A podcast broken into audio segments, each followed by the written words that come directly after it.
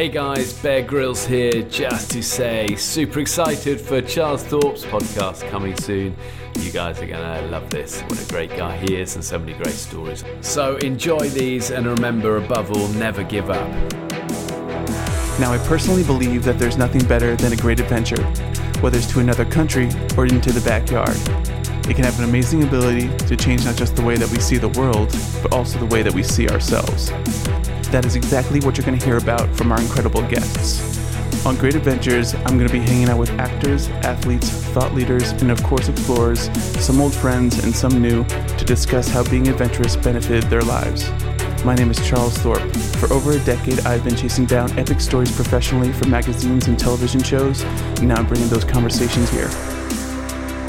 Vikas Khanna's journey started back home in India and has taken him here to New York City, where he ran the kitchen of the Michelin starred Junoon restaurant. Now, as he prepares to open his new space in Dubai, he travels the world to expand his mind and cook for luminaries like the Dalai Lama.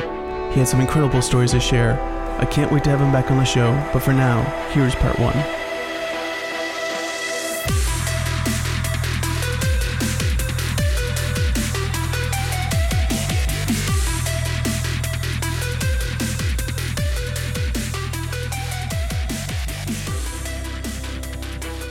Guess I should start and say, Vikas, thank you so much for being here. I'd love to hear the first big trip that you can remember as a young man. I think I was um, in. Hi, Charles. Hello. we should start. That's good. what's happening. Everything has to be organic and Exactly. kind of unofficial, which is real. Yes. I think uh, I was 16 when I was. I started my business very early. So back of my house in my in my city of Amritsar, that's North India, and I used to do small caterings for small events, and like just women would come in the afternoon, and uh, my my uncle he used to live in Ireland. He was settled there, so he came and he saw me and he saw me cook, and he says, "Oh my God, this guy's so passionate." And my father just dismissed the idea. He says, "What do you mean by passionate? What does that even mean?" He said, "You know, in the Western world, he will be really looked up to because a child with such kind of focus and who's developing his skill, you know, they nurture it." And my father is like, "Oh." He hardly makes any money. He just keeps giving food for free. I've never seen him ever make a money. But I was happy doing those small event, things after school, just waiting and someone will come and book an event or do a small party. And I just that it was so gratifying, so gratifying because my father used to have a library where he would rent out the VHS, you know, the magnetic tapes, Yeah. And he would rent it out. And I was a delivery boy, so running in bas- on my bicycle in the summer and ch- choose opting it than cooking. I said, "Oh, cooking, fantastic!" and you know, but my uncle took me to Delhi, and that was the first time I saw a big hotel. That was ITC's. Maurya, it it belongs to franchise with uh, Sheraton's, so it is one of the Delhi's biggest hotel. And he saw me to the midnight buffet.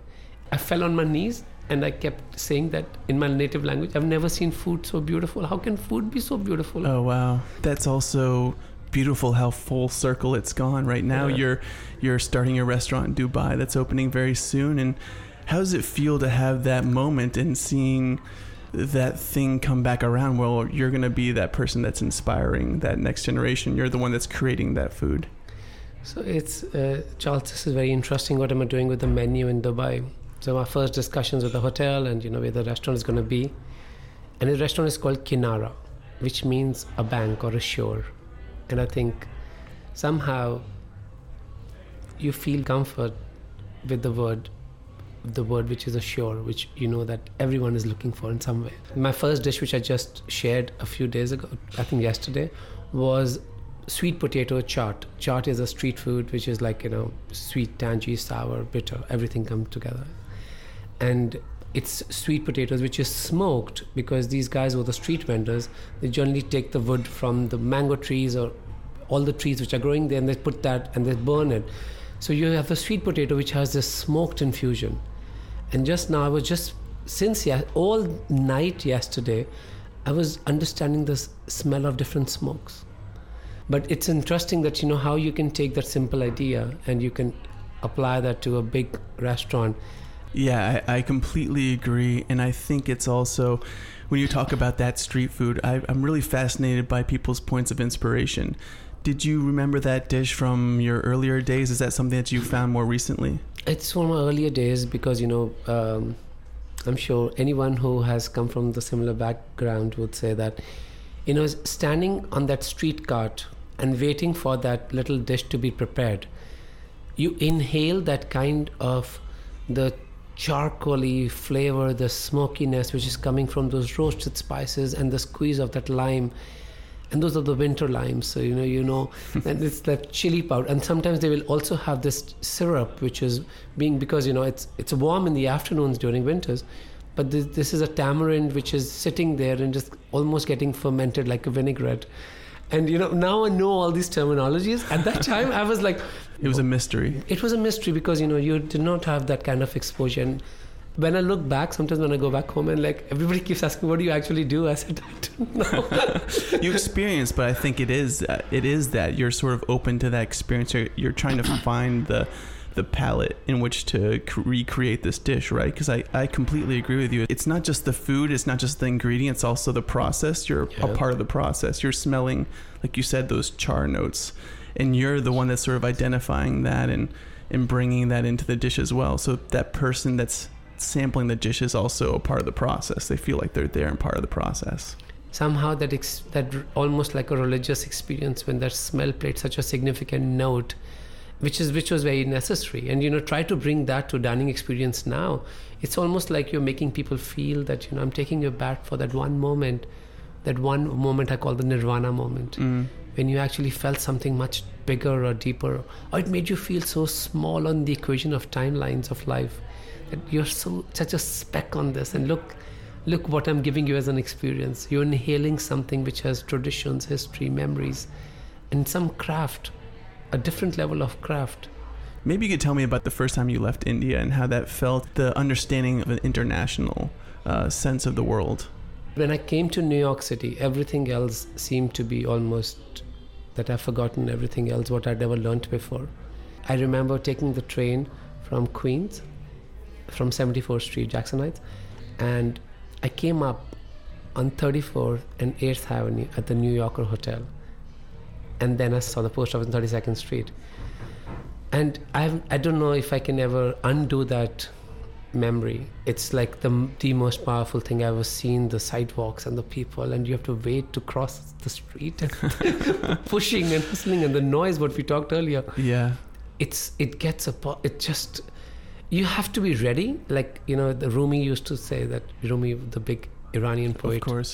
and he said that you know you need to open the window for the light to enter and somehow new york city shatters all the walls and the windows and the ceiling and just enters inside you in a very different way and it makes you fail so many times till it till you begin to value the little moment of success you get here Absolutely. I completely agree. I feel so many times walking down the street in New York City. What did it feel like to bring your Indian culture here to New York City? What did you look to accomplish with your restaurant? Did you feel like people were open to Indian cuisine when you first started here? I had a lot of lot of failed stories before getting to this point, but I still remember I used to have a small restaurant.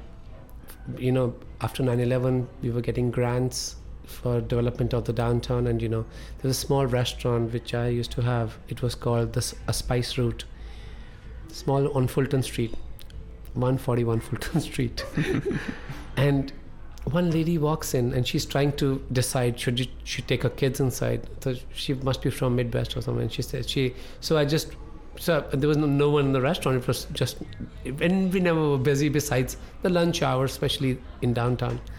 And she says you know i have a question for you. I said yes. She's saying she's saying this is rich cuisine. I said indian food. She's saying is it going to be safe for my kids? I'm like ma'am you know okay I'm like, you know what? Let's do one thing. I'll do small samples for you. And I had to be very calm. You know, you're dealing with almost like you're you're one of the first first first Indian chefs people are going to be like you know seeing or talking to. So you want to give them that moment because now it's not just me, my last name, my first name, my cities. You're representing a nation and a cultural heritage of the country. So I said, ma'am, why don't you come inside and I'll make you and your kids taste something. You don't have to pay for it. And she's like, okay, you know, she came ah. inside. I remember.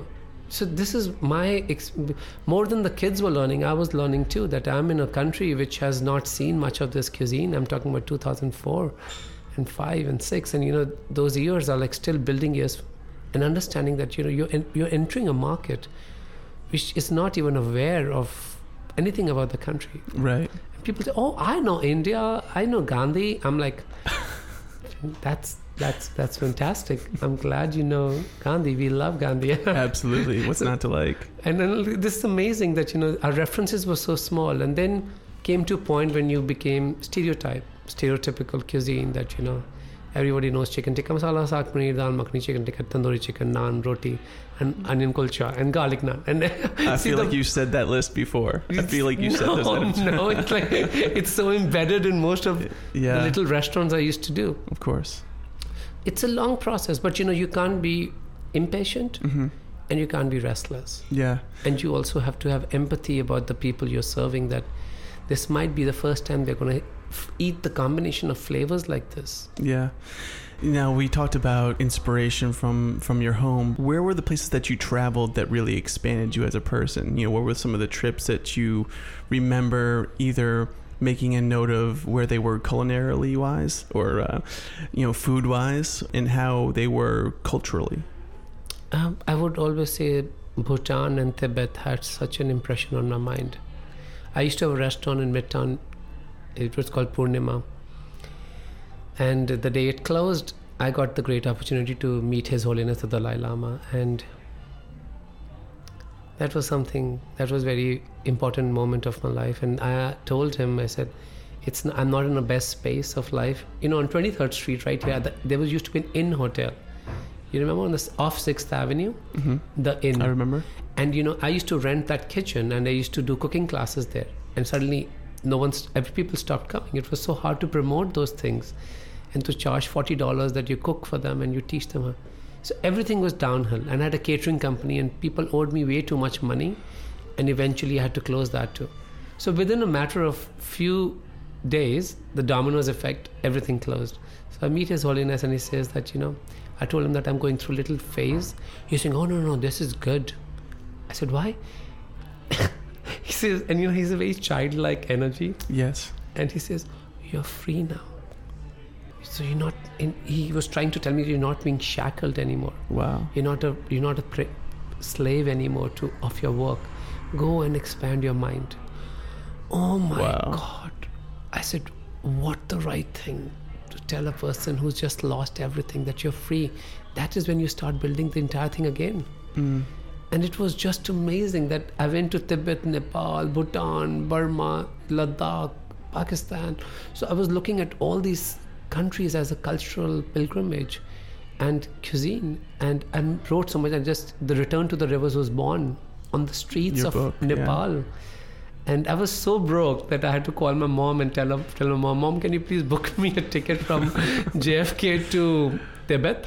and then to, to Bhutan. And she's saying, "Where is that?" I said, "She's saying, where is that?" I said, "It's in, um, it's near India." She's saying, "Come to India."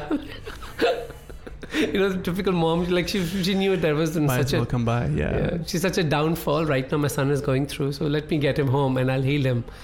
But I said that experience in Bhutan was I've never experienced anything in my life close to that. Really. What parts of it really spoke to you?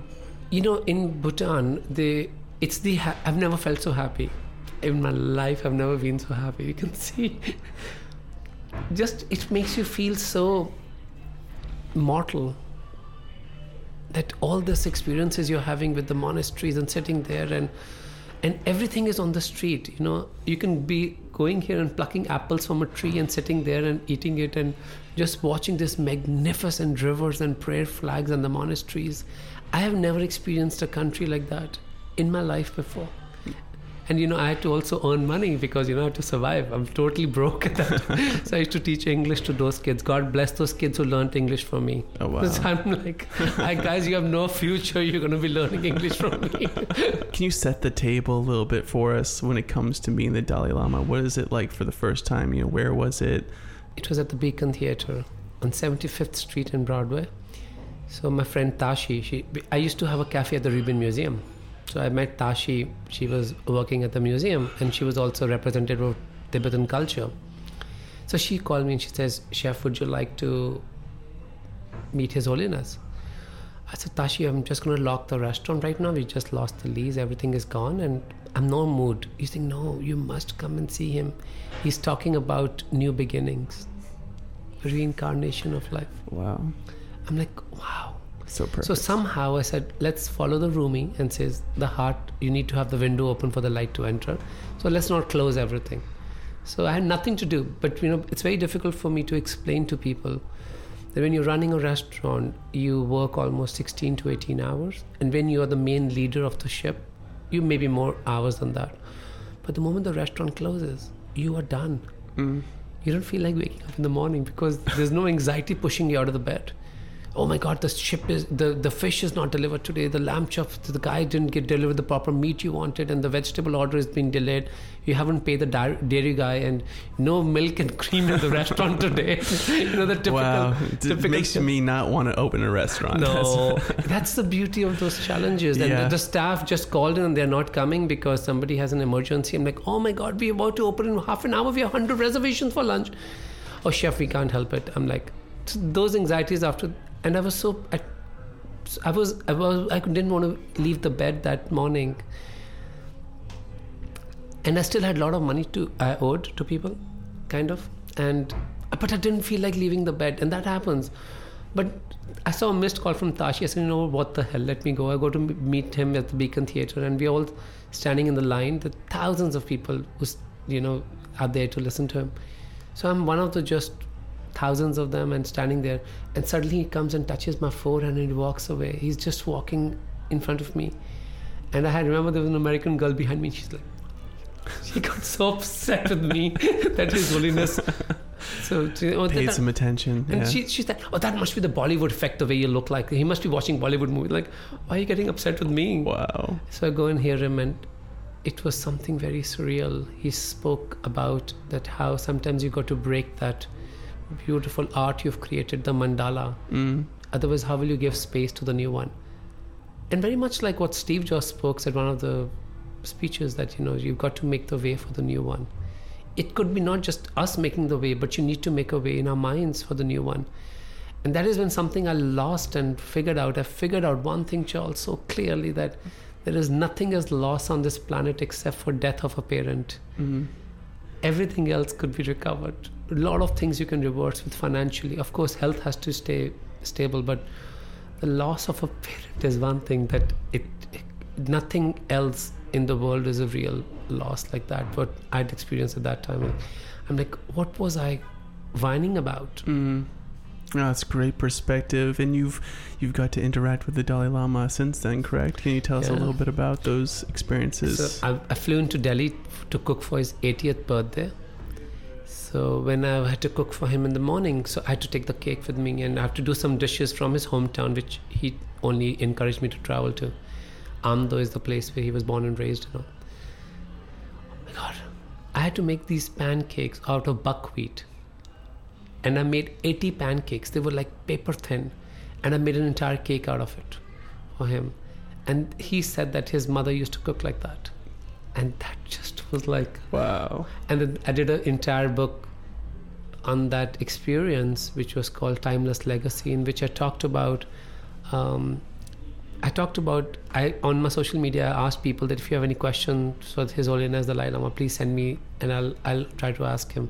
So it was 80 questions on 80th birthday, and one most interesting question is, mm, do you have a driver's license?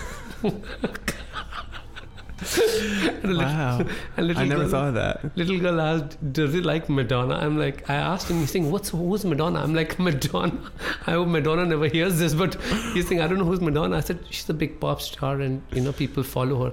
He's saying, "In my time, people used to follow llamas," and in I said, "Yeah, it's a Little the different. World is different now." Wow. Did he have a license? So he's saying he knows how to ride a bicycle. He said that. he never answered. I rode a bike here too. Now I feel a little bit. Uh, Yeah, no, there. he's I feel like I'm doing the right thing. And one day, I, somebody asked him, "Do you ever wear jeans? Do you ever try the American jeans?"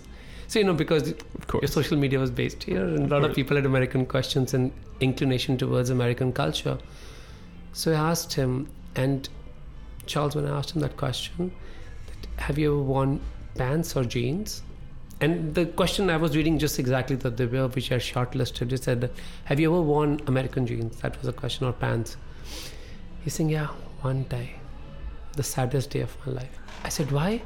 He's saying the day I left Tibet, so they had to disguise me so I couldn't wear the monk's clothes. Otherwise, they Mm. could have caught me. Oh wow. So I wore pants. wow. Oh, that was. You would never imagine that I never answer. imagined that you know that something something. And it it started from and he says, "Oh," I said, "I'm so sorry to ask that." You think why? You're sorry. That is how you learn about new experiences when you're authentic. You ask something authentically, and I answered you just the way it is.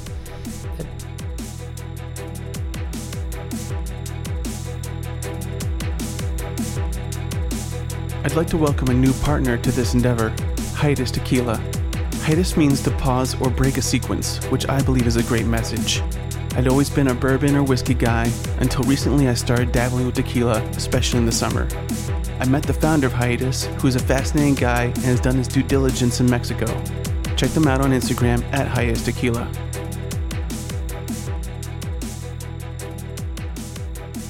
I kind of want to go back to your new restaurant. People who are going to visit Dubai and, and have that experience, what would they what would they get from it?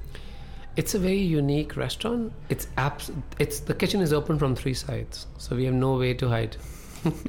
So- but we're also doing something which is very interesting. I'll start sharing the dishes. It took us almost a year to make the menu, but every dish is inspired by one dish, which is extreme humble beginning. But the way we are presenting that dish, it's really something interesting. Of working with so many chefs in US and Europe and having that kind of international sensibility to that food, but not to actually discontinue that soul and the memory of the dish. Mm-hmm.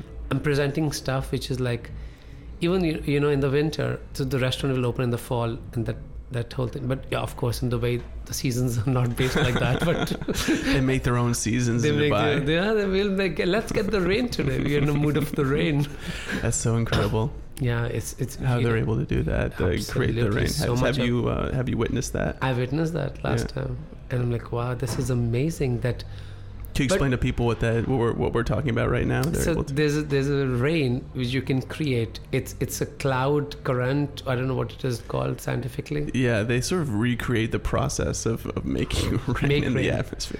So we have a we are gonna make our rain today. So today we it's not like movie where you need the showers, Yeah. but it's like a real rain, and um, and it's also interesting that how much they are trying to work a desert and to have that kind of supply of the food and everything. I swear to God, I, I was I was there day three, two days ago, and I had the best orange of my life. Really? I don't know where it came from, but it was almost like almost like a great religious experience. Really? It, the scent of it, and I don't know. I, I kept asking the the guy who was delivering in the hotel. I said, "Can you please tell me the origin of this?" He's saying, "Yeah, must be somewhere from Europe." But to have that kind of things being shipped, even the flowers, even the, every detail of the food which is going to be running in the kitchen, it's so amazing the the shift and the sun kind of the this the whole quality concept what they have there it's really amazing Yeah. Are they? Where are they as far as agriculture in in Dubai? Are they?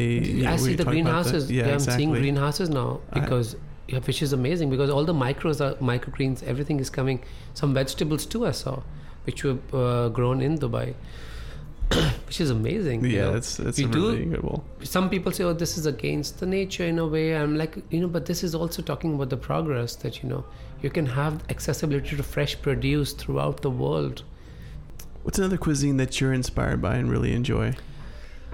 Tibet, Tibet is Tibetan amazing. I'm not talking about the Chinese-inspired Tibetan cuisine. I'm talking about the real Tibetan cuisine. If you have a Tibetan friends, please tell them that you're going to come to the house and they need to cook for you. Though there's a huge overlap between Nepalese cuisine and Indian cuisine. Amazing, Mm. amazing intricacies. And Bhutan, of course, I've mentioned. Of Every course. time I see it, look at me. And like, Yeah. but these are the very simplistic cuisines. I remember once I was hosting uh, President Barack Obama at the Rubin Museum, and they asked me, "What are you going to cook?" I said, "What you?" Exactly the same question was asked to me, Charles. Is that what inspires you around Indian cuisine? I said, "India is a mother nation. It it has such an influence on all the neighboring countries. It's like the mother to most of these countries around India too." And a lot of people, the spice routes everything was started so much from India. And Indian cuisine has been very instrumental in adding flavors to the world global kitchens. True. So I said, let's do the entire menu of all these countries which don't get highlighted because they are like the moons and let them shine too. So we did the first dish which President tasted was, oh my God, it was called, it's called ema datshi. It's just chilies and cheese it's like it. I mean, people kept asking most of the American chefs. So is it a fondue with? Is it a fondue with cheese with with chilies? I'm like, no, it's something different because they use yak cheese. So we had to find similarity because I thought um, yak cheese is going to be too strong for Americans. Because the furthest we go in our daily lives is blue cheese. so true. Most of the people will not have an experience of having a cheese made out of yak milk. I it, did. The, that would be something on uh, like an extreme show in America. In, try this yak cheese. We did it. I did a test food tasting of cheese, and uh, in my kitchens, and everybody just freaked out when I started cooking it, saying, "Oh, something is rotten here." I said, "I said." but I remember how most of the chefs who are from Europe and America, they're like, "Oh, chef, this cheese is spoiled." I said, "No, this is how. This is not spoiled. This is a strong cheese because yak can survive high altitudes." And the milk is very dense and fat and the cheese is so amazingly delicious. But we did those things and i thought it was interesting because i served the president exactly the way the dish is supposed to be cooked in in bhutan. Of course i reduced the spice level because i used chilies like vegetables. Right. So chili is not a condiment to flavor the vegetable. Chilies right. are used as a vegetable. Wow so I think those experiences are necessary and they cannot happen on digital platforms. Yes. You need to go and personally visit and feel and travel and you have more it gets engraved in your heart. Yeah, and there's, your mind. And there's such sort of a trend and um, an awareness now about Bhutan. Like I feel a good friend of mine has a, a Bhutanese uh, supplement brand called Hanah One, which oh is a part God. of this of this uh, which is part of this show actually. What's his name? Joe Einhorn. Oh my god, he was living there. Yes. Oh my god, so he was also making cheese. Was he because now? when I went to the cheese factory, they were telling me somebody's here and they're doing. He's also doing something with the herbs there and berries. Yes. With the goji berries. Yes, exactly. Yes, uh, they have a couple supplements. Yeah, and then uh, he's with American. ghee and everything, he's American. Yes, yeah, absolutely. Yeah, yeah, yeah. I know because when I went to the market, not the factory which makes cheese, and he says, ah, someone else is from America. He's here, and he's doing his research interesting. I didn't know. It's such a small and world. then I just lost him. Like I don't know what what brand was it. I mentioned to me, and they showed me pictures of him learning how to make cheese or something. and then he was in the vegetable market, and a lot of people do barter system in vegetable markets. Yeah, you give them something, they give back to you. No, this guy Joel, he's great. He's uh, he's a uh. good friend, and he's a good friend of the show and everything like that. I'll have to connect you guys. Oh my God, yes. But they're doing a lot with Ayurvedic and, Ayurvedic, and they're doing medicine. herbs and yeah, yeah, yeah, yeah. Yeah, and it's I I love that the cuisine element is in there too. You guys have to do some dishes together or something like that. We make it holistic. There's a couple other questions I want to ask, and, and one is you mentioned earlier the River Ganges. For people who want to maybe visit, what would you say to them? Would you encourage people to go there? Where where would they stay? Um, I just say that uh, I have a lot of moments of reincarnation in my life when I was totally done and finished, and even to myself, I was like, "This is the end for me." and constantly, something kept giving birth to me again and again. I was born constantly again and again. And one place which gave me the birth, which I felt was so necessary at that moment, was River Ganges. But in India, you know, rivers, because in entire scheme of the universe, rivers are the mothers because the life evolves from the rivers. On their banks were the biggest cities made, and because of harvest and uh, transportations, and people were traveling and but there's nothing I've never had an experience of anything I've seen something similar to. I always say that if you have seen the most beautiful thing in your life in terms of natural beauty. The moment you're going to see the sunrise on River Ganges, your heart will stop. There's nothing I've seen which is more profound than watching the sun rise on the Ganges. And, and the entire river is almost like a crescent shape. So it's like a C shape. So when the sun rises right in the middle, the entire river changes the color. It's like poetry. I just think that it just gave birth to the poet inside you and said, "Oh my God, there's so much of, so much of beauty which we don't see normally Yeah. in life, and how how grateful and humble this is for me. It's humbling experience, and but I just people who want to travel, just travel, and I just feel that it's going to create an artist out of you. I said when I went to Varanasi after my father passed away, I went as a lost. I was going through terrible moment after my father, and I this river was like just lying down on in a boat on the bank. I felt my mother was rocking a small cradle and putting me to sleep so that I'm not exhausted when the sun rises next morning, and I'm I'm appreciative of what I have right now. There are a lot of great hotels, and one of my favorite hotels where we stayed was um, Guleria Kothi. It's a heritage property. It's right on the banks of Varanasi, and it's little little away from the main city and that whole uh, crowds, but they have boats and I'll make my mom stay there. And every mom, every morning, my mom used to wake up and says, "How can a river be so beautiful?" She'll constantly say, "You know, there are a lot of campaigns to clean up the river, and you know, because it's there's so many beliefs attached to it of billions of, like you know, people, and Of course. but it's going through a certain life of its own, and it's beautiful to see that river constantly flowing and coming with a message to you of not giving up. That's beautiful.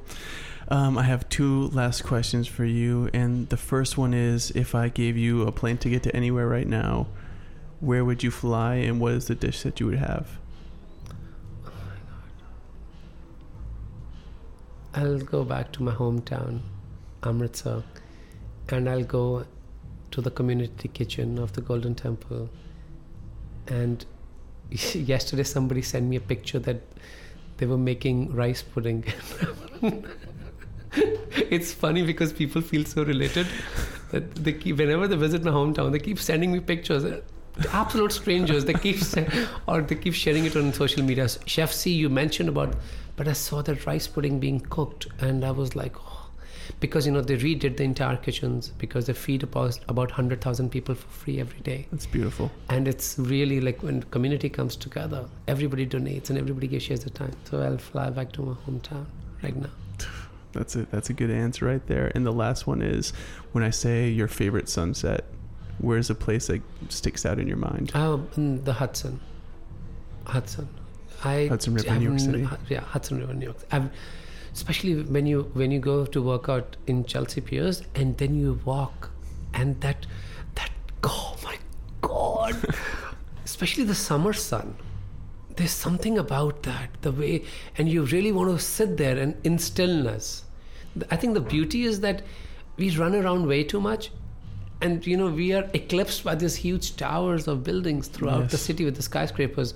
But when you're on the hudson you're look, overlooking new jersey. But at that same time there's certain stillness in the water and you see those evening cruises passing by. And so you have a humming sound of this kind of uh, cruise which has loud music and people are dancing and they suddenly disappear. And then you have this static moment of this this palette of millions of shades of oranges and pinks and reds and yellows and and they all merge and suddenly they all disappear. But that, that's the moment of witnessing it in stillness. And of course you see everybody's taking pictures like crazy because you don't see that so often. And then you see the beauty when you turn towards the other side and and then you have the straight view of empire state. And I always tell people that you know if you really want to understand New York, you've got to look at Hudson and the sunset, and then you just turn 180 degrees and you look at the Empire State, and then the shades they put on the on that building. Every significance of those shades of every evening are so important. I think I'm gonna do that tonight. Actually, Me too. As I'm talking to you, like, I'll see you there on the Yeah. Hudson River. Thanks so much for being here, Vikas. thank you. Charles. Absolute pleasure. Thanks for listening, guys. If you like what you heard, hit subscribe and leave a quick review on iTunes. Suggest it to a friend who could use a little travel inspiration. If you have a travel question or suggestion on someone I should chat with, just hit me up on my social channels at Charles Thorpe and at Adventure Podcast. New episodes will be dropping every Friday, so keep checking in for the next. Until then, safe travels.